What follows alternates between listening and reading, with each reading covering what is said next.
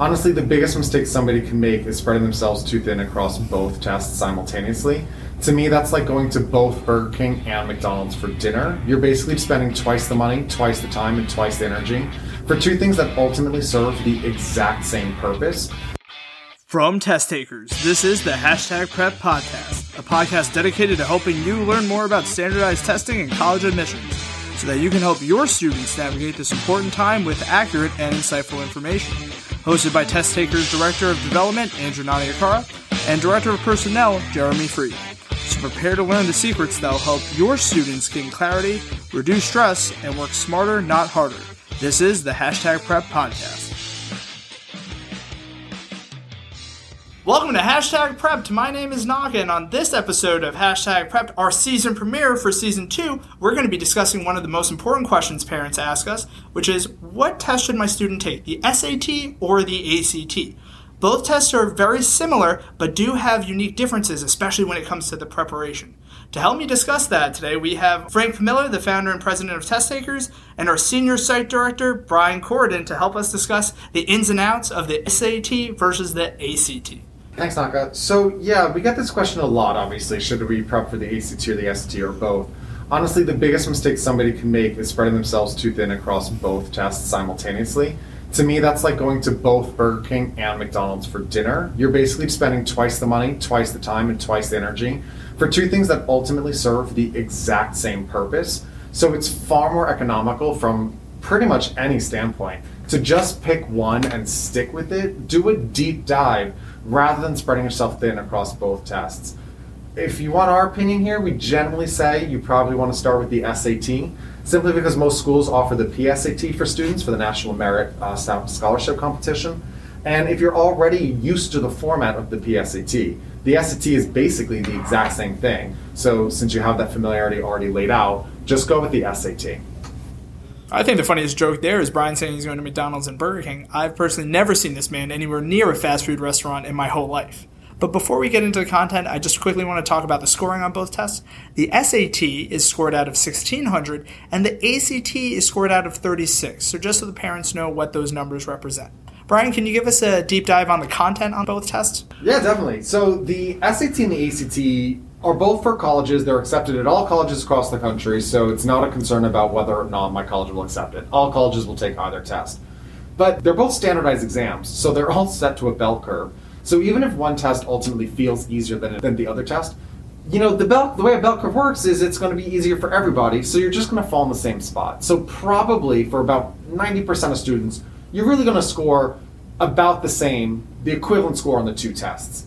The main differences between the exams are that the ACT has a lot more advanced math on it and this kind of notorious science section.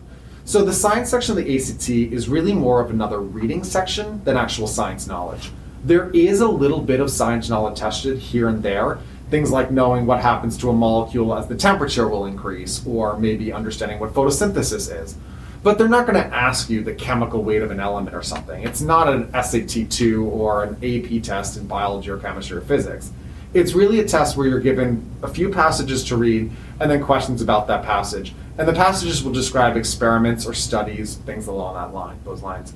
So the it's it's more a matter of reading quickly and analyzing charts and data and graphics in the science section than it is about a test of your science knowledge. You definitely would not need a science tutor to do well in the science section. The reading and writing sections are very similar. In fact, the writing section is almost identical between the SAT and the ACT. Grammar is grammar is grammar is grammar. You can't really test grammar any differently on one test than another test since it's pretty objective. So the ACT will also have those grammatical questions and the expression of ideas questions that we find on the SAT in the same format. You read a passage, parts of the passage are underlined, you pick the answer that fixes the error in the passage. The reading section of the ACT is similar to the SAT section in that you get a passage to read and a bunch of questions to answer about what that passage told you. There are slight differences in terms of the way the questions are asked on the ACT. You're not going to see those command of evidence questions that the SAT has. The questions generally are not going to guide you quite explicitly to line references as the SAT does, and the questions aren't as in order chronologically as they appear in the passage, as they tend to be on the SAT. And then the math section. Whereas SAT math stops at very early trig. We're talking SOHCAHTOA, and that's pretty much it. The ACT goes significantly further. You're going to have things like matrices and asymptotes and a lot more advanced trigonometry, identities, cosecant, cotangent, secant, a lot more geometry. In fact, 30% of the ACT is geometry, unlike the SAT, which has at most three or four geometry questions. In addition to that, you'll see sequences and series, uh, combinations and permutations, polar coordinates, just a lot more advanced. Logarithms are also on the ACT. So, in terms of content, the ACT is the mathier test. There's more math, and the questions are sort of more direct application of those math concepts. Brian, thank you for the breakdown on the content, but as we could probably all agree, the timing is one of the biggest challenges when it comes to these standardized tests. Frank, could you give us a breakdown on how the timing is on both tests? Uh, yeah, the timing is one of the major, or perhaps the major difference between the SAT and the ACT. Any student who's taken both of them recognizes this right away. Flat out, the ACT requires you to move much faster than the SAT does. To give you a sense, for the test overall, the SAT is three hours, the ACT is two hours and 55 minutes, basically the same amount of time. The SAT has a total of 154 questions, and the ACT has a total of 215 questions. If you were to do a little math, you'd figure out that the ACT requires you to move 43% faster overall than the SAT. Now, of course, one could say, well, maybe those ACT questions are a little bit more, uh, a little quicker to answer. And there, there, might be some truth to that. But let's take the section uh, that's most similar between these two tests what's called the writing section on the SAT and what's called the English section on the ACT. Those two sections are almost identical in their format and in the and in the concepts tested. In the case of the SAT, you're asked to answer 44 questions in 35 minutes. And on the ACT, of very similar type questions, you're asked to answer 75 questions in 45 minutes.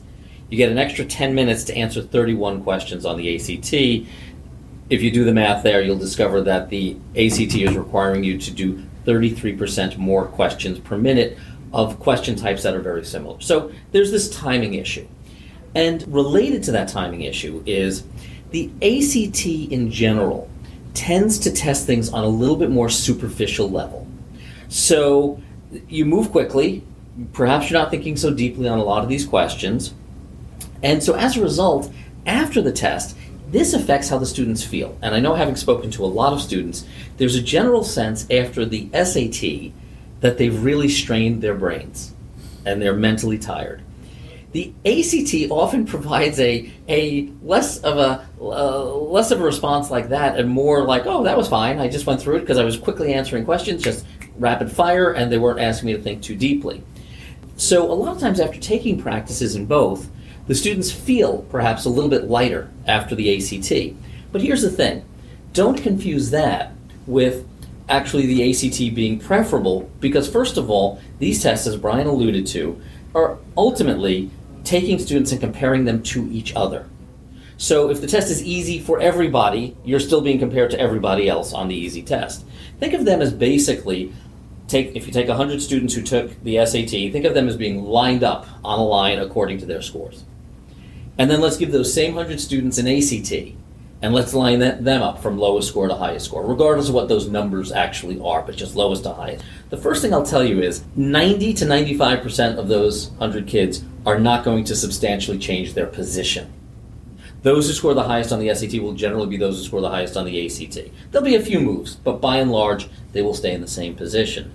So even if the one test is uh, gives you more time, that's the SAT, or the other one seems more superficial, that's the ACT that doesn't make one test preferable or not preferable over the other. Let's take this now over to the prep angle of it. Okay, and there are a couple of reasons why, from a prep angle, I actually prefer the SAT as your start test. The first reason is this whole issue of timing adds an entirely added dimension to the prep. Okay, when we prepare students, our first concern is let's make sure they understand the content that they need to understand for the test. Great it's nice that on the SAT, in most instances, you're sort of done at that point. Once they understand the content and some test taking techniques, now they can just practice. On the ACT, much more often than on the SAT, you now have this added component of, okay, you understand the content, but can you answer these questions quickly enough in order to get a good score or good score improvement? And I would love to not have that added component in the preparation. It's simply another part of the preparation that is unnecessary generally on the uh, on the SAT. One other point about it, while I'm on the idea of why uh, I have a slight preference for the SAT as the starter test, is uh, superscoring. Superscoring simply is this: for a student who takes a test multiple times and who submits multiple test results to a college, the college can decide what they want to do with those multiple scores. But the most common thing for an SAT is for a college to look at multiple test scores and say, we're going to take the top math score and the top English score, even if those were on two different SAT administration dates. The ACT can also be superscored, but I will tell you, having done a fair amount of research into this, that is less common on the ACT than the SAT. So, to get full advantage of superscoring, I recommend for most students to start with the SAT. As Brian said, don't do both. Okay, start with the SAT. See yourself fully through the preparation on that. And only once you feel like you've really maxed out on your SAT, you've done everything reasonable that you can do, sure, if on a lark you want to start working on the ACT, I think that's fine. P.S. I don't think in most cases it's going to make a tremendous difference. But if, if that's at that point when you have when you have not much more to do on the SAT, if you want to add the ACT, I think that, makes a lot of sense.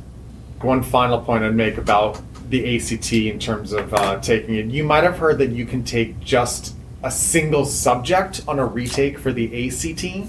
So if you've heard that, for what it's worth, it's, it's important that you know that has been delayed due to the coronavirus.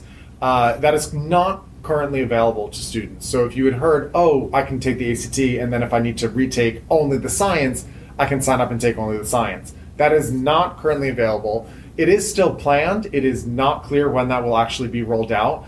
Uh, the ACT is, however, saying that when they do roll that out, they plan on that being a digital format only. And I can tell you, with the lack of response to uh, the general ability to put these standardized tests online, that will probably come with a few hiccups, and I don't foresee that happening in the very near future.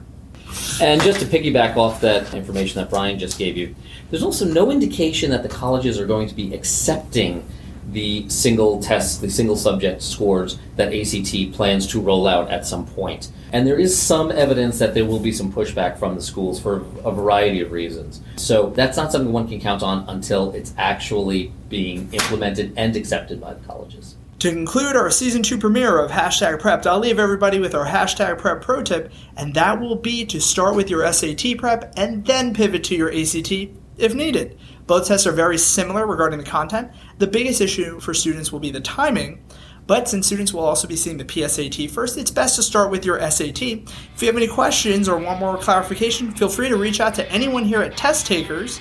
Sitting across from me is Frank Pamela and Brian Corden. My name is Naka, and this is Hashtag Prep.